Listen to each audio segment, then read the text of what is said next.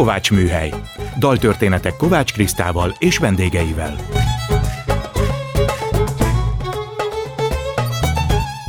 Jó estét kívánok! Ez itt a Kovátsműhely, Kovács Kriszta vagyok. Gombhoz a kabátot, daltörténetek másként. Most a vendégemet kérem meg, hogy válasszon egy olyan kedves dalt vagy zenét, amiből a beszélgetés elindulhat. A mai indító dalt Murányi Gábor újságíró hozta nekünk. Következik egy József Attila versfeldolgozás, A hetedik. Előadja a Sebő Együttes Berek Katival.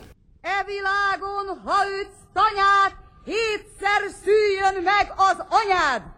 E világon, ha ütsz tanyád, hétszer szüljön meg az anyád! Egyszer szüljön égő házban! Egyszer jeges áradásban! Egyszer bolondok házában! Egyszer hajló szélkutában! Egyszer kongó kolostorban! Egyszer disznó köztanulban! Fölsírva a te viremény, a hetedikkel magad légy!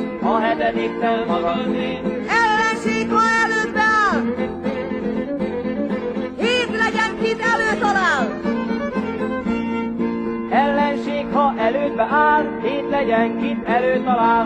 Egy kikezdi szabad napját, egy kivégzi szolgálatját, egy kinépet ingyen oktat, egy kit húzni vízbe dobtak, egy kimakva erdőségnek, egy kit ősebőkbe védett. Csellelgáncsal minden elég, a hetedikkel magad légy, a hetedikkel magad légy. Szerető után, ha járnál, legyen vilány után jár. Szerető után, ha járnál, hét legyen ki lány után jár. Egy ki szívet ad szabályért, egy ki megfizet magáért, egy ki a merengőt adja, egy ki a szoknyát kutatja, egy ki tudja, hol a kapocs, egy ki kendőcskére tapos. Dongják körül, mint hústa légy, a hetedikkel magad légy, a hetedikkel magad légy. A töltenés van rá költség, azt a verset hetem költség! Ha költenés van rá költség, azt a verset hetem költség! Egy kivárványból rak falu, egy ki mikor szülték alul, egy ki egetmér és bólin, egy ki a szó nevén szólít, egy ki lelkét üti nyélve, egy ki patkány goncol élve, kettő vitéz és tudós négy, a hetedikkel magad légy, a hetedikkel magad légy! Ha mindez volt, ahogy írva, emberként szállja sírva! Ha mindez volt, ahogy írva, hét emberként szállja sírva! Egy ki teljes kebel ringat, egy ki kemény mellutánkat, egy ki elvett üres erény, egy ki győzni segít szegény, egy ki dolgozik bomolva, egy aki csak néz a holdra, világ sírköve alatt még, a hetedikkel magad légy, a hetedikkel magad légy! Szeretettel köszöntöm a stúdióban mai vendégemet, Murányi Gábor újságírót, a HVG állandó szerzőjét, történészt. Örülök, hogy megint itt vagy a Kovátsműhelyben. Szervusz, Gábor! Szia, szia! Hát fantasztikusan erős ez a feldolgozás. Ismertem Sebőjéktől, de a Berek Katisat nem, hogy a Berek Kati tulajdonképpen végig üvölti olyan erővel, hogy tényleg az embert mellbevágja. Miért ezt választottad? Mert nagyon nehéz volt választani, tehát Tilman mondta neked, hogy 12-t könnyebb lett volna, és valóban így van. És akkor, amikor gondolkodtam, hogy miket hozzak, akkor azt gondoltam, hogy két számomra elementáris erői dalt hoznék, ami meghatározta az én életemet. Nagyon furcsa volt, mert amikor emlékeztem rá, akkor nem emlékeztem, hogy én ezt hol láttam. Valószínűleg mind a két helyen láttam. Egyetemi ez színpad? Egyszer az egyetemi színpadon volt a 70-es évek legelején, és utána pedig a 25. színházban adták ezt elő, ezt a dalt, és akkor én már nagyon József Attilás voltam, de totálisan magával ragadott. Ha most, hogy újból hallgattam, sok év után érdekes módon ezt nem hallgattam meg, mindig csak a Sebőjéknek a évekkel későbbi már nagy együttesű feldolgozása volt a fülemben, és hát hallom azt is, hogy a Berek Kati időnként már hamis időnként. Nem énekel. De amikor énekel, akkor egy picit úgy mellé megy. Nem énekel, én azt érzem, hogy egy emelt hangon rábeszél. Hát, nagyon, és egy énekbeszélt hangon énekbeszél. Egy fantasztikus dolog, de úgy, mintha megbicsaklana a dolog, és az elementális eleje megmarad. Tehát az az élmény, amelyiket én most újra átértem, ez visszajött. Függetlenül attól, hogy mondom, nem tudtam, hogy hol hallgattam, valószínűleg mondom, hogy mind a két helyen, mert többször láttam ezt az előadást, de nem tudom felidézni a helyet. Mégis is mindegy, most úgyis a lényeg József Attila, hiszen régóta kutatod a József Attila irodalmat és a róla megjelent anyagokat. Nemrég megjelent a könyved, 50 év, 50 írás József Attiláról szövedékek címmel. Miért József Attila? Hát talán ez hülye kérdés, hiszen vele foglalkozom már milyen régóta, de miért pont 50 írás? Hát az 50 írás az nagyon egyszerű. Ugye én, ez egy születésnapi ajándék magamnak. 50 éve írsz. Én 50 éve jelent meg, mármint tavaly, amikor ez a könyv megjelent, akkor volt 50 éve, hogy elkezdtem újságot írni, életem legelső cikke, akkor jelent meg az Óvodai Nevelés című világlapban, ja. És kellően nagyképű volt, és megveregettem Janikovszki Évának és Réber Lászlónak a Velem mindig történik valami című könyvéért, hogy na csak így tovább, és akkor egész jók lesztek. Tehát ez volt életem legelső írása. Utána egy kicsit talán visszafogottabban írtam, de minden esetre ez volt az első, és úgy gondolkodtam azon, hogy ez ne menjen el, számomra ne menjen el nyomtalanul, és akkor arra jöttem rá, hogy valóban életemben a legtöbb írásom József Attiláról jelent meg, ebben publicisztikák, kritikák, elemzések, tanulmányok, könyv is van köztük, és azt gondoltam, hogy ebből a durván 100 írásból 50 olyan, amelyiket ki tudnék válogatni, egyfajta ilyen számmisztika alapján lett ez az 50 év, 50 írás, függetlenül attól, hogy a legelső, hogy van ebben egy csalás, mert az 50 évvel, a legelső cikkem az 1975-ben jelent meg József Attiláról, az Altató című versről, annak egy könyves, gyerekkönyves változatáról írtam. Szántó Judit naplóját te rendezted sajtó alá, és a jegyzeteket is te írtad hozzá. Hogyan kerültél ezzel az anyaggal kapcsolatba? Hát nagyon egyszerűen József Attilával megint csak. Én valamikor a gimnázium táján már József Attila fan voltam. Gyakorlatilag volt barátom, osztálytársam, akivel naponta tanultunk meg új és új József Attila verseket.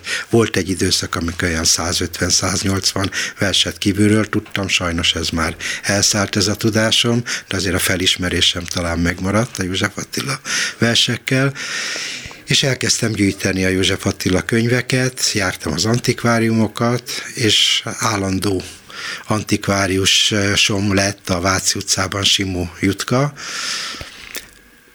és aki egyszer csak valamikor mikor már látta, hogy egész komolyan kezdek József Attilával foglalkozni, elővette ezt a Szántó Judit naplót, ez egy kézzel írott napló volt, egy Christopher Morley-nak az Ember volt című könyvének egy mutató példánya, amelynek az első felében kinyomtatott oldalak voltak, a második felében pedig üres lapok, amelyeket... Ez egy hibás nyomtatvány volt? Nem, ezt én Cserépa Wimbrével is beszélgetve ezt kiderült számomra, hogy ezt ő akkor olyasmiket csinált, hogy kinyomtatta, és azt mondta, hogy ez lesz, ilyen lesz a könyv, megmutatta a borítóját, és megmutatta az első néhány ívet, ami ki volt nyomtatva, és valószínűleg miután a második része ennek a könyvnek üres lapokból állt, József Attila magához vette, mert minden papír számára fontos volt, tehát azt gondolom, hogy ez megjárta József Attila kezét is, és minden esetre, és Szántó Judit ebbe írta a naplóját, 1938. januárjában kezdte, József Attila halála után egy hónappal, és ebbe a könyvbe írta bele a naplóját, 1946-ig. És ezt a te antikváriusod tudta? Persze, hogy pontosan tudta. Ez volt a felfedezés, hogy neked mutatta meg, és másnak nem? Ő pontosan tudta, még ez még valamikor a 60-as évek közepén került hozzá, mint mondja a Szántó Évának, Szántó Judit lányának a hagyatékából, akkor, amikor behozta valaki. Ez, hogy került oda az antikváriumba, azt nem lehet tudni, vagy ő sem tudta, vagy nem akart elárulni. Minden esetre behozott egy csomó könyvet a Szántó Éva hagyatékából, akkor már halott volt a Szántó Éva is, és valószínűleg ő sem tudta, hogy az anyukájának ez a naplója lett volna, tehát ez valahol lappankatott a könyvek között, és amikor ő már elkezdte ezeket átnézni, akkor számára evidens volt, hogy miről lehet szó, tudta, hogy kitől van, és így kezdődik a napló, hogy meghaltál Attila, százszor pihensz, és már nem fáj semmi. Ez a valaki egy kicsit is József Attilához volt köze, akkor ezt kellett, hogy tudja. És ő nem akkor kellett. Semmit nem kezdett ezzel a nem kezdett anyagban? Vele, ő ezt elrakta, és nekem megmutatta. Aha. És akkor ez még évekbe tellett, amíg én rá tudtam őt arra venni, hogy engedje, hogy ezt publikáljam, ez aztán meg is történt. De vajon miért nem akarta engedni rögtön? Mert voltak benne olyan intim részek, amelyeket ő úgy ítélt meg, hogy nem kellene, hogy nyomdafestéket kapjanak. Végezetül is a Kritika című folyóiratban, amikor először megjelent ez 1984-ben, akkor még kihagyásokkal, tehát jelezve, hogy itt kihagyások vannak, de látva ennek a vízhangját hozzájárult ahhoz, hogy a teljes szöveget közöljem, és hát ennek a további menete az meg nagyon szép, jó kapcsolatban voltunk, hát ez ebből is kiderül, és akkor, amikor őt nagyon csúnyán nyugdíjazták, kirúgták az antikváriumból, akkor mi úgymond sztrájkoltunk, demonstráltunk ez ellen a intézkedés ellen, és én ekkor megkaptam tőle ajándékba ezt a könyvet, ez azóta is ott van nálam. Ez itt a Kovátsműhely, vendégem Murányi Gábor újságíró. Hogy értékeled őt, hogy mennyire látjuk ma tisztán az ő szerepét József Attila életében, tehát Szántó Juditét, és hogy nem sajátítottak-e ki a József Attila örökséget magának utána? Hát én azt gondolom, hogy két módon kellene, vagy ketté kellene választani a dolgot. Ugye neki van egy nagyon szép, mármint József Attilának van egy nagyon pontos mondata, amikor azt mondta, hogy szövetség ez, és nem szerelem. És azt gondolom, hogy ez a legteljesebb mértékben helytálló szöveg, és helytálló lenyomat vagy diagnózisa az ő kapcsolatuknak, amivel valószínűleg a kezdet-kezdetén volt egy nagy, talán még szerelmi fellángolás, költő szerelme szarmaláng alapon, de ő volt az az ember, aki valóban sok-sok éven keresztül önfeláldozóan ott volt József Attila mellett, és az is igaz, hogy nagyon aránytalan volt a kettőjük közötti szellemi viszony. Bár ez Juditot néha, illetve végig nagyon bántotta, ez a szellemi viszony nem állt helyre, valószínűleg ez lehetett a végső szakításuknak is az oka, de Judit végig kísérte József Attilát, a haláláig megmaradt egy kapcsolat közöttük, levelek tanúsítják, búcsú levelet írt neki József Attila, még akkor is csak, hogyha egyetlen szó volt ez a búcsúlevél. Pont. És akkor jön a 1945 utáni időszak, amikor a nemzet özvegyeként kezd viselkedni, és az akkori történet, már egy sokkal rosszabb, gyászosabb történet, valóban kéziratok fölött rendelkezett, osztogatott, elajándékozott el, megsemmisített akkor valószínűleg kéziratokat, tehát megpróbálta azt a képet, ő is ahhoz a képhez hozzájárulni, hogy József Attila a munkásosztály, a proletáriátus, a kommunizmus fantasztikus költője, és nem egy egyetemes költő, de hát ebben messze nem ő volt egyedül, ő ennek egy mondjuk így egyik szereplője, de nagyon fontos szereplője volt. Az utóbbi szereplését, vagy az utóbbi tevékenységét, hát ebből, amiket elmondtam, eléggé egyértelmű, hogy eléggé kárhoztatni tudom,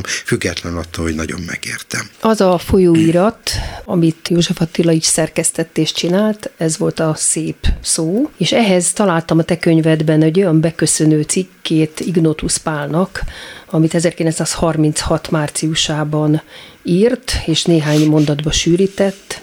Ezt fel szeretném olvasni. 50 évvel ezelőtt ez volt a jelszó: liberalizmus, demokrácia, felvilágosodás, polgári jogegyenlőség, nemzeti függetlenség, népszabadság, szabad gondolat, szabad sajtó. Ma tekintélyi állam, totális állam, népiség, fajiság, új rendiség, új világnézet, új szellemi front, keresztény nemzeti országlás, nemzeti öncélúság, nemzetpolitika, nemzetvédelem. Hát én, ahogy ezt így elolvastam, úgy éreztem, hogy ezt ma írták. Ezt a szöveget. Én meg nem véletlenül idéztem, igen, be, hát ha megnézed a dátumát az írásomnak, ez ugye néhány évvel ezelőtti. 2017-es HVG cikk. Igen, tehát nem véletlenül idéztem valóban be, mert valóban azt érzem, és azt gondolom, hogy efelé mozdult el újra a világ, egyfajta ciklikusságnak a jegyében is, aminek én személy szerint természetesen nem örülök, hanem fel vagyok dúlva, fel vagyok háborodva. Ennek ellenére azt gondolom, hogy a 36-os az még nagyobb tétre és komolyabb tétje volt ennek a 36-os váteszi jóslatnak, mert azért gondold el, hogy 1936-ban született ez a szöveg. És utána jött a második világháború, persze. Még nagyon sok minden Magyarországon, igen, és a világban is. Igen, de döbbenetes volt számomra ezeket a sorokat olvasni, hogy mennyire aktuális. Hát sok ilyen sor van, ami aktuális. Most térjük még vissza József Attila szerelmeihez. Kozmuca Flóráról akarlak kérdezni, akiről csak 2014-ben derült ki bizonyossággal, akkor engedték csak megjelentetni, ahogy a te könyvedből megtudtam, hogy háromszoros múzsa volt. Hát erről is nagyon érdekesen írsz a könyvedben, de mondj róla pár szót a hallgatóknak. Az, hogy Flóra és József Attila között körülbelül mi történt, azt elég régóta lehet tudni. Flórának polgári nevén Illyés Gyulánénak, tehát ez még ad egy gellert is a történetnek, a József Attila és az Illyés Gyula költői, szerelmi és politikai párharca miatt. Flóra valamikor a 80-as években megjelentette, azt hiszem 84-ben, de erre most nem mernék biztos mérget venni, de a 80-as években először egy szűkebb körben, egy Békés Csabai könyvtárnak a kiadásában megjelentette a József Attilával kapcsolatos emlékeit, és ami még ennél is fontosabb, a József Attilának a hozzáírt leveleit.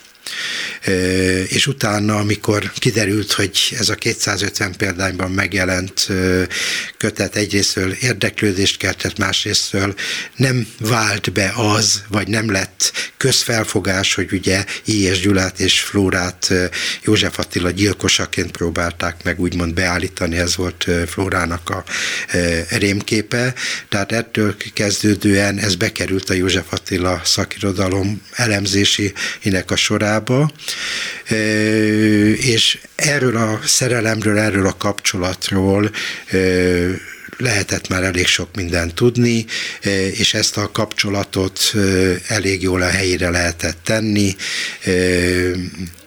és hogyha valaki egy kicsit elfogulatlan próbált ez ügyben lenni, akkor Flórát nem azért kárhoztatta, hogy Illyés Gyulát választotta, minden embernek joga van a szabad párválasztáshoz is, hanem valószínűleg azért, mert ennek a félelmében, ahogy Flóra ehhez az egész kérdéshez, és Illyés Gyula ehhez az egész kérdéshez állt, és ez nagyon a 1950-es évektől kezdődően ez egy ilyen tabu téma volt, a Szántó Judit naplója, illetve pontosabban a Szántó Judit visszaemlékezés, ami megszületett a napló után évekkel. Ez ezért nem, többek között ezért nem jelenhetett meg, holott az ismert szöveg volt már. Tehát az a tevékenység, ahogy próbálták Illyés Gyulát úgymond mentegetve beszélni erről az egész kapcsolatról, ez volt az, amiért én azt gondolom, hogy nem volt igazán szerencsés az ő működésük a 70-es, 80-as években, vagy még talán korábban is. Illyés nagyon zavarta, hogy költészetileg a Flóra név az már foglalt volt. Tehát ő már nem írhatott Flóra verseket. Ez valószínűleg igaz. Zárójel, lehetett volna, mert miért ne lehetne, más időszakokról van szó, tehát bőven lehetett volna. Ez Illyésnek a fóbiája, nem tudom, hát ebben neki kell ilyen értelemben szembenéznie, az ő döntése volt, hogy úgy döntötte, igen, hogy ez a költőtársam lefoglalta Flóra nevét, tehát akkor én már nem írhatok róla, ez az ő története. Na most nézzük a harmadik szálat.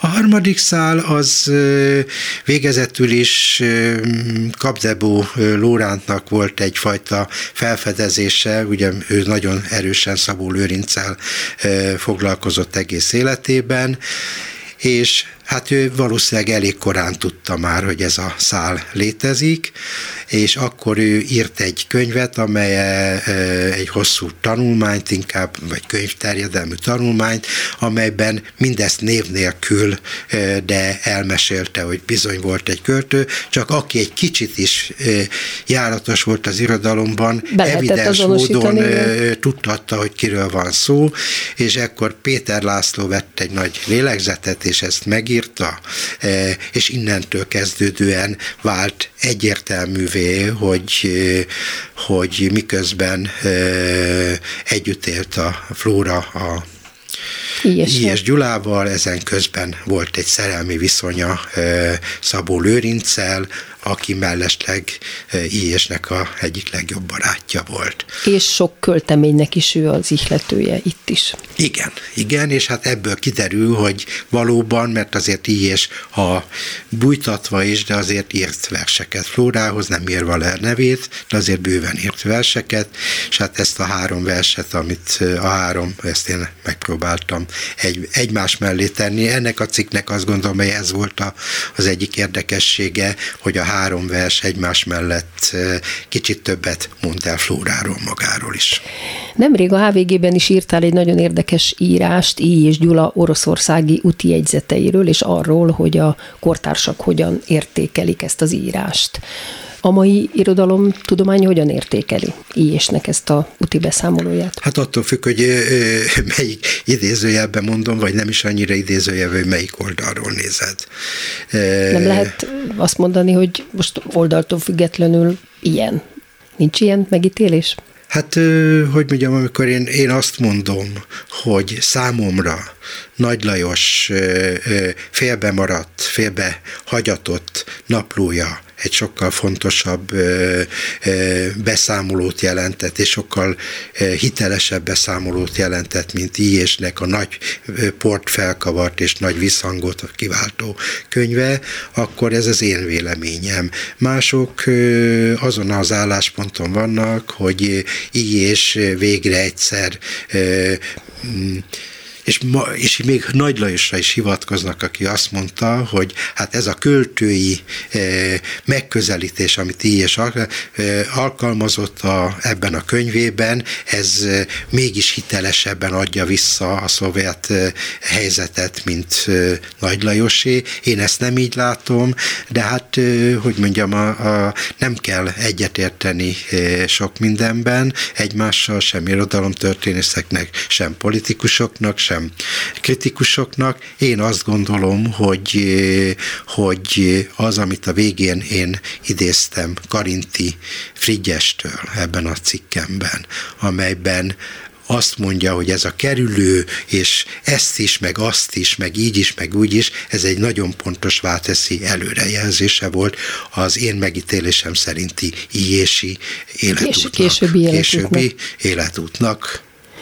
És most következik egy dal, ezt is mai vendégem választotta, 10 év múlva Cseh Tamás és Bereményi Géza dalát, az Ando Drom feldolgozásában halljuk. Egyébként ezt a dalt pont Cseh Tamás születésnapján énekelték el az ünnepelt jelenlétében.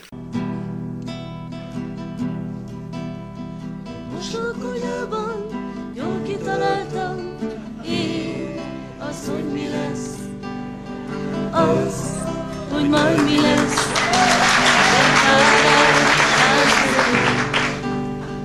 Tíz évvel ezelőtt egy mosókonyában, szükséglakásban éjszaka volt sötét.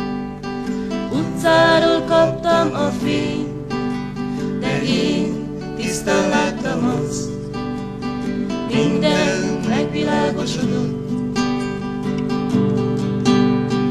Magamat láttam 10 év múlva itt. Hallottam ezt a mostani dal hangjait, és attól féltem, nehogy majd ez legyen. Csak 10 év múlva ne ez a dal legyen. És attól féltem, nehogy majd így legyen. Csak 10 év múlva ne ez a dal legyen. Egy mosókonyhában már kitaláltam én azt, hogy mi lesz. A jövő értem én, hogy várni is akar. De ez legyen a dal. Egy mosókonyhából neki a világnak, mindegy az, hogy mi lesz. Vagy, hogy majd mi lesz, csak ne ez a dal legyen. Túl az életen. Magamat láttam 10 év múlva itt. Hallottam ezt a mostani dal hangjait, és attól féltem, nehogy majd ez legyen. Csak 10 év múlva ne ez a dal legyen. És attól féltem, nehogy majd így legyen. Csak 10 év múlva ne ez a dal legyen. Az erdő zöldöd is, a szerencse jön ismeri, gondol kisebb sokkal, kimutatnunk ezt az idat.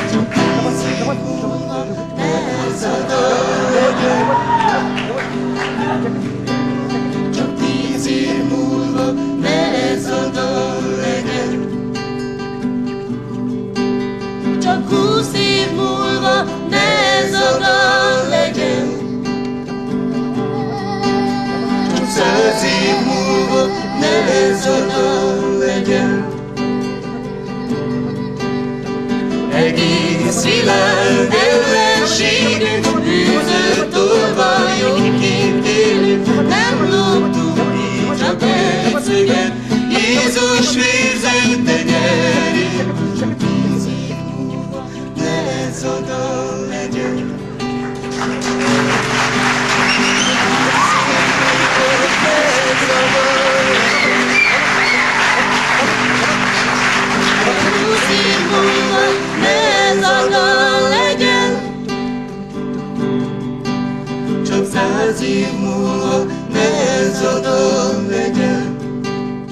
Murányi Gáborral beszélgettünk. Ezt a dalt miért választottad? Most azon kívül, hogy Cseh Tamást nagyon szeretjük, de miért pont ezt? Hogy 10 év múlva már ne ez legyen? Hát mondhatnám ezt is, de hát ezt ugye ez egy korai felvétel volt, ugye Cseh Tamás 52.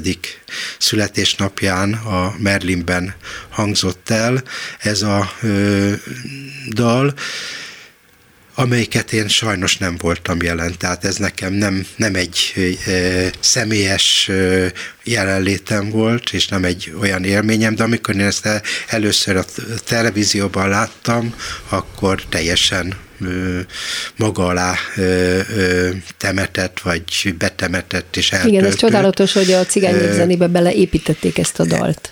Vagy fordítva. Igen, fordítva igen. Nehéz ezt eldönteni, igen, hogy melyik van. Egymás, úgy fonódik ez a két dal egymásba, hogy ettől én borzongtam, ludböröztem, és minden egyes alkalommal most is így hallgattam ezt a dalt.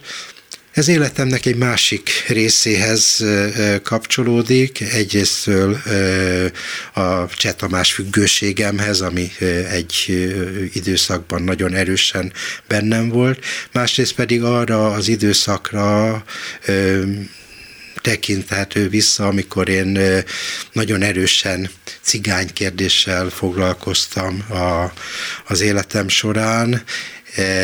Én állítottam össze az első kétnyelvű antológiát még 1986-ban, Egyszer karolját egy fát címmel, amelyben a cigány értelmiség költőknek színejava ott volt.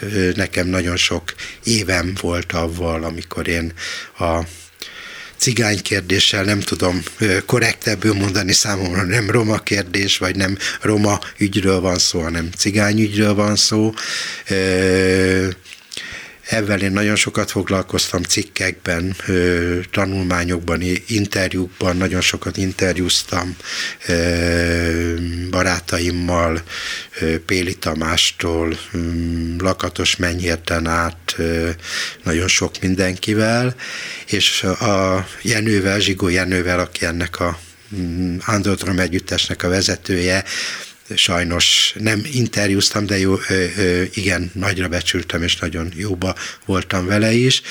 És amikor ezt az egészet én meghallottam, ez egy olyan élményem, amit én nem tudtam kihagyni. Ennyi. Na, akkor beszéljünk egy kicsit rólad. Magadról azt írod, hogy újságíró vagy és krónikás. Egyrészt ez mit jelent, és hogyan lettél újságíró, hiszen történész is lehettél volna?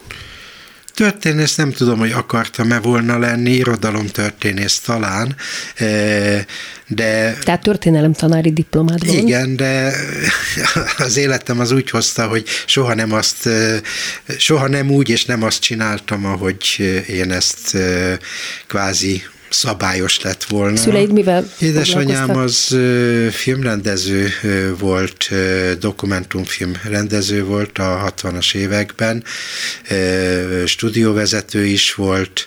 Hogy hívták? Murányi Éva néven futott. Édesapám tipográfus volt, mindketten nagyon korán meghaltak sajnos. Elváltak ők, én 9 éves korom óta ilyen értelemben édesanyámmal maradva nagyon nagy szabadságot élveztem, aminek sok előnye és nagyon sok hátránya volt. A szervezett tanulásban szinte sosem vettem jól részt, nem ment. Ugyanakkor az összes műveltségemet, vagy olvasottságomat ezekben az időszakokban szereztem, megfaltam. Most 75-ben szereztél újságíró diplomát a MUSZ-ban? Nem, sokkal később. 75-ben lettem újságíró. 75-ben lettem újságíró gyakornok, akkor már a Magyar Nemzetnél. Előtte újságíró gyakornoka voltam az óvodai nevelésnél, meg kifutófiú, meg postára futó ember, és szerkesztő és író, tehát éppen ami éppen jött, és akkor 75-ben lettem újságíró gyakornok a Magyar Nemzetben. És ez lett az első munkahelyed. Nem, ez a második. Igen, de újságíróként igen. És akkor ez megszakadt, mert de ez nagyon fontos volt neked a Magyar Nemzet végig, ugye, hiszen írtál is a Magyar Nemzet történetével, hát foglalkoztál. A Magyar Nemzet, nekem két szakmai műhelyem volt, az első és meghatározóbb ilyen értelemben a Magyar Nemzet volt valóban. Ott én 17 esztendőt töltöttem el életemnek egy nagyon meghatározó időszakát. A rendszerváltást ott éltük meg, és annak a mámorát is ott éltük meg. Majd 91-ben hagytad. 91-ben azonnali hatállyal utcára mentem, mert az nem volt tartható. Akkor mi történt pontosan? Hát ez egy nagyon hosszú történet lenne, hát nem is fér bele. Röviden a Magyar Nemzetért elindult a 90 után egy harc. A névért? Nem a névért, hanem a befolyásért. Akkor még az MDF, és azt mondják, hogy az SZDSZ. Én ezt nem így láttam, hanem a független sajtó felé, de ez megítélés kérdése. Minden esetre mindenki harcolt mindenkivel, és ez belül is így történt, hogy mindenki harcolt valóban mindenkivel. És az a tábor, amelyikbe én tartoztam, ott a szerkesztőségen belül, amelyik nem világnézeti tábor volt csupán, hanem egy újságírásról vallott nézeteinkben volt leginkább. Ez messze menően kisebbségben maradt, pontosabban minoritásba kényszerültünk, miközben többen voltunk, a hatalom az legyűrte, és a sztrájkunk sem sikeredett, és a sztrájk utáni első alkalommal, amikor a győztes sztrájkunk volt, mert 3 embert visszavettek a 8 elbocsátottból, azt mi sokan győzelemként, én vereségként éltem meg, és ettől ezutáni időszak már arról szólt, hogy amikor az első olyan vérlázító dolog történt, nevezetesen, hogy egy embert úgy váltottak le, hogy egy hétig távol volt a szerkesztőségből, kiküldetésbe is közölték, hogy nem várhatunk arra, hogy kulturális rovat vezetőjét, Szabó Györgyöt így rúgták ki, akkor én azon a napon felálltam, és ott hagytam a Nemzetet. Ez itt a Kovátsműhely, vendégem Murányi Gábor újságíró. Már az előbb is említetted, hogy mert te más gondolsz az újságírásról. Mi egy igazi újságírónak a feladata? Milyen egy igazi újságíró? Azt gondolom, hogy én elég jól tudtam a saját szempontomból. Sokfajta újságíró is van, tehát itt én nem szabályokat gondolom. Akkor mi az újságíró etika? A szabad gondolkodás, a vélemény és a mindannak a megírása, amit az ember tud vagy gondol. És amikor én azt mondom, hogy krónikásként próbáltam magamat meghatározni, akkor ez nem csak a korábbi politikaibb énemre vonatkozik, hanem a múlt krónikására és a múltból a jelenben való üzenésre. Én így élem meg a krónikási szerepet, és gyakorlatilag nagyon rosszul viselem, illetve nem viselem el, hogyha beleszólnak abba, amit próbálok csinálni, és ezt nagyon nem szabad összetéveszteni a szerkesztéssel, mert a szerkesztésért rendkívül hálás vagyok. Tehát, hogyha felhívják a figyelmemet arra, hogy hülyeséget írtam, elég gyakran írok, elég gyakran tévesztek, például évszámokat, sajnos. Hiába tudom, és hiába ellenőrzöm, nem tudom időnként összeadni a 17-et, meg a 24-et, és mellé írok, de dátumokat is hajlamos vagyok téveszteni, neveket talán már kevésbé, de azért ez is előfordul, és hogyha kiderül, hogy valamit én rosszul tudtam, akkor azért roppant hálás vagyok, mert milyen magam mondata az, hogy sokkal jobban örülök, hogyha egy ember lát hülyének a szerkesztő, mint hogyha 500 olvasó vagy 1000 olvasó. 1993-tól vagy a HVG-nél, és azóta is ott vagy, és én lelkes előfizetőtök vagyok, és mindig nagy élvezettel olvasom az írásaidat. Nagyon meg is szoktam, köszönöm. Mert hogy azt látom, hogy olyan hihetetlen alapossággal egyrészt kibújik belőled a történész, a sajtótörténész, olyan izgalmas dolgokat ásol elő, aminek mindig van valamilyen mondani valója, vagy áthallása a mai korra, ezért nagyon izgalmasak ezek az írások. Szerinted hogyan sikerült megtartani az olvasókat, és azóta is tartani ezt a színvonalat? Hát, hogy az olvasókból mennyit tartottunk meg, ez is egy relatív dolog, természetesen a példányszámunk erősen van, most nagyon felfutóban van a HVG 360, aha, szerencsére. Pedig az pénzbe kerül? Igen, de hát a lap is pénzbe kerül, tehát ilyen értelemben van egyfajta növekedés is, és a kettő talán egyenlíti is egymást. Hát valószínűleg azért, mert olyan kollégákkal dolgozhatom én is együtt, vagy abban a csapatban vagyok, amelyik ezt a szerepet megpróbálja komolyan venni, megpróbálja a krónikási szerepet, az elemzői szerepet komolyan venni, és a véleményeket szabadon engedi, ugyanakkor nem hajlandó a tényekből és a tények hamisítására, nem hajlandó a történteknek az elhallgatására, vagy törekszik ezekre, hogy minél többet megtudjon valamiről, ami titok vagy titkolandónak számít akár a hatalomban, akárhol. Azért is várom minden héten a lapot, hogy lássam, hogy mi lesz a címlap, mert az mindig nagyon ötletes, és régen, amikor mentem az utcán, és ki voltak mindig a nagy, óriás plakátok rakva a hirdetőoszlopokra, hát abban mindenki beleütközött. Na most a NER nem viselte el ezt, hogy az utcán is szembe jöjjön egy karikatúra, ami zseniálisan megmutatta egy képben az egész rendszernek a visszásságát, és elkezdett ellenetek egy harcot vívni. Hát a harc az nagyon egyszerűen történt, nem tiltottak be semmit, csak megszerezték a Mahír, a Budapest fali, hogy mondják ezt a hirdetőoszlopokat, na csak ez az egy szó nem jutott az eszembe, és onnantól kezdődően nem jutott hely a HVG plakátjainak, ugyan sem pénzért, sem többért, sem kevesebbért, úgyhogy aki nagyon érdekel, ilyen nagy plakátokban azért, hogyha eljön a Montevideo utca felé, akkor megláthatja, mert ott van egy általunk felállított hirdetőoszlop, amin bizony ott van, ha nem is mindig a legújabb, de ott van a legsikerültebb plakátokat meg lehet látni, és hát reménykedünk azokban, hogy azért a interneten is hatnak ezek a plakátok.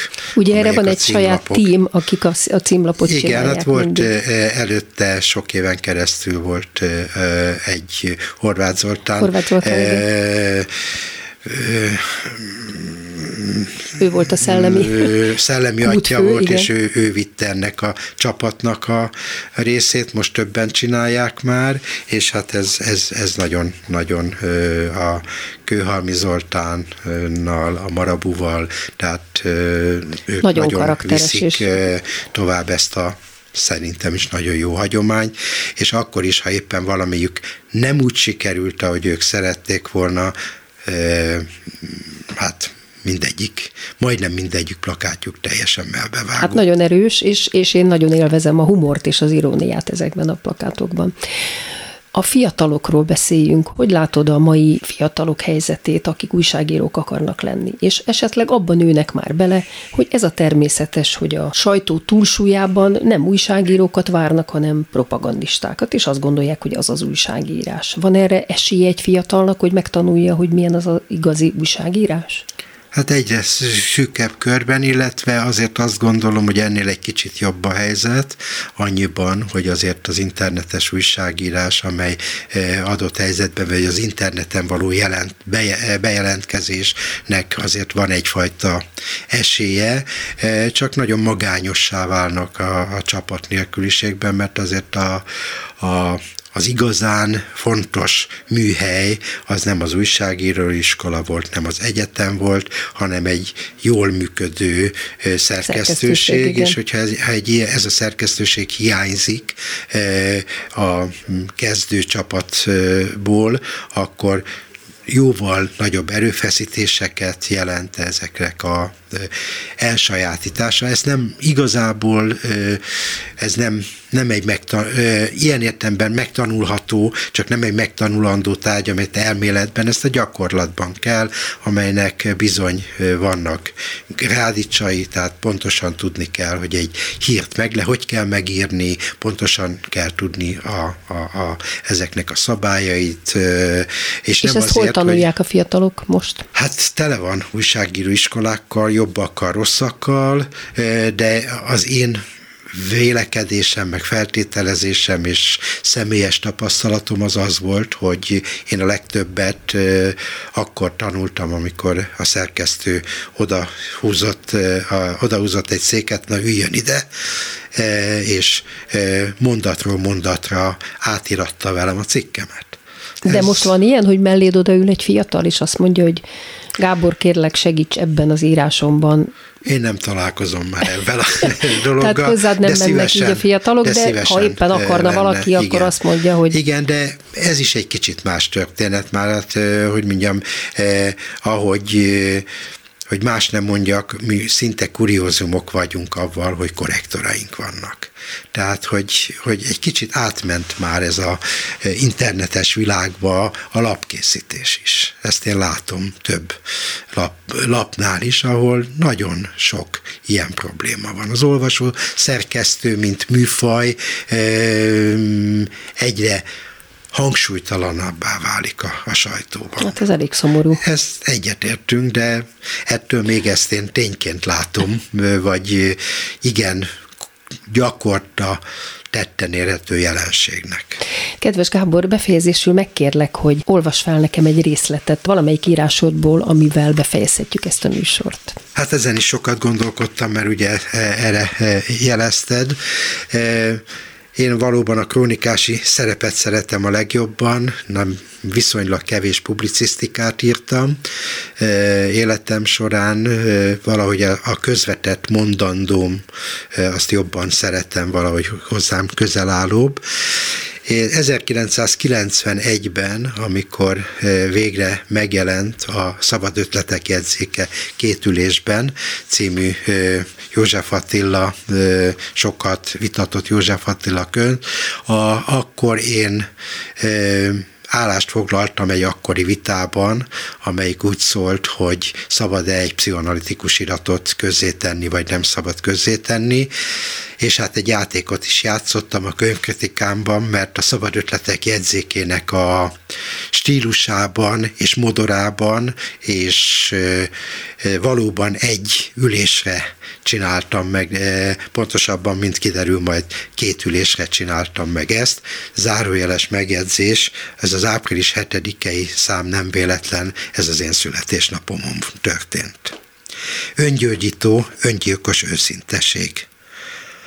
Versezz, mondjanak bármit is okos és tiszteletre méltó pszichiáterek és szabjával óvó politikusok, akik úgymond a személyiség védelmében zártak el mindnyájunkat ettől a gondolatfolyamtól, amely igenis és tényleg attól vers, hogy költő, nagyon nagy költő írta. A költőnek is van magánélete, mondják, pedig ha érte van, borzasztó, hogy fel kell állnom, és meg kell néznem a pontos idézetet, tehát, és élete, ha van érte még egy, a proletárutókoré. Kié is ő? Mondják, hazudják, hogy nem aktuális, pedig itt van. A verseiben, és most már kell, hogy itt legyen a szabad ötleteivel is. Amin persze lehet csámcsogni, lehet egy zavaros elme zavaros torszüleményének nyilvánítani, s lehet kiragadni a kiragadhatatlan részleteket az egészből. De egyszer, legalább egyszer, elejétől végig, gondolatról gondolatra, asszociációról asszociációra, lélekre vetkezetten kellene elolvasni. Köszönöm Murányi Gábornak, hogy ismét itt volt a Kovács műhelyben. Szerbusz Gábor! Köszönöm én is a lehetőségét. És köszönöm hallgatóink figyelmét Pályi Márk és Lantai Miklós munkatársaim nevében is. Az adás ismétlése ma este 10-kor hallható, majd utána az archívumban is bármikor elérhető és podcastként is hallgatható. Hallgassanak minket vasárnaponként 5-kor, vagy este 10-kor továbbra is az interneten. Jövő vasárnap egy újabb daltörténettel jelentkezik a Kovátsműhely, Gombhoz a kabátot, daltörténetek másként. A műsor vendége Bokros Lajos közgazdász lesz. Ő megtisztelt azzal, hogy tőlem választott dalt a Titkosírás című albumomról, Két szó járja táncát. Szerzők Vedres Csaba és Fábri Péter. Két szó járja táncát, minden szent Ivánkor. Két szó kergetőzik, árkon, bokron át. Két szó járja táncát, mindenféle dalban.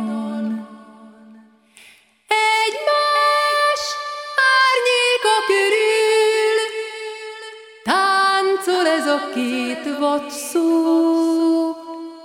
én meg ő.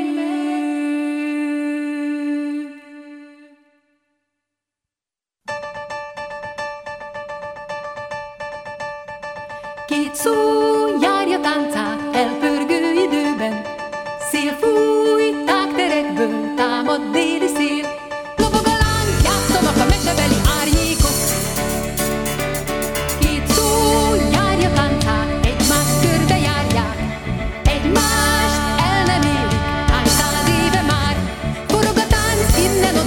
De most kapj el!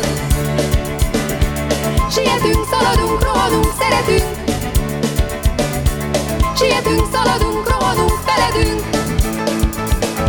Két szó járja táncát reggel, délben, este.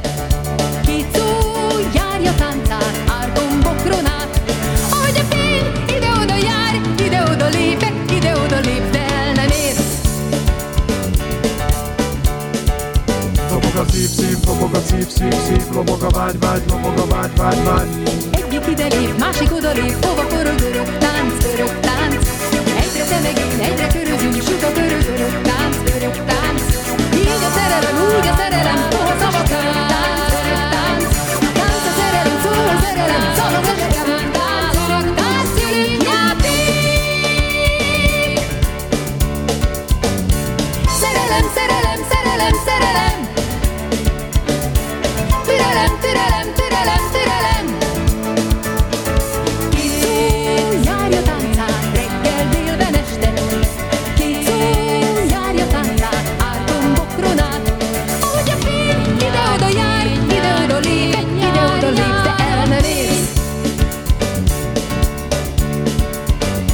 Egyik ide lép, másik oda lép, hova forog örök tánc, egyre temegél, egyre körözünk, süt a körök, örök tánc.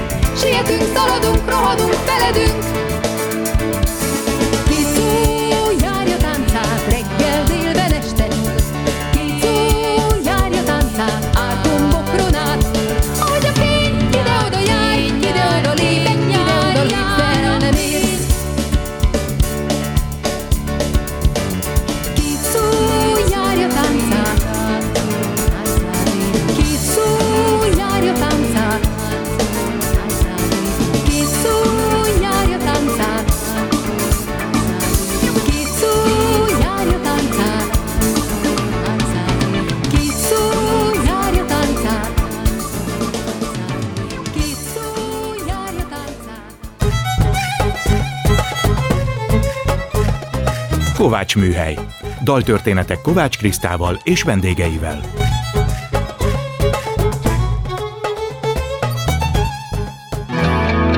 A most hallott műsort is megtalálja a honlapon. www.klubradio.hu. A szó elvész, de a hang megmarad.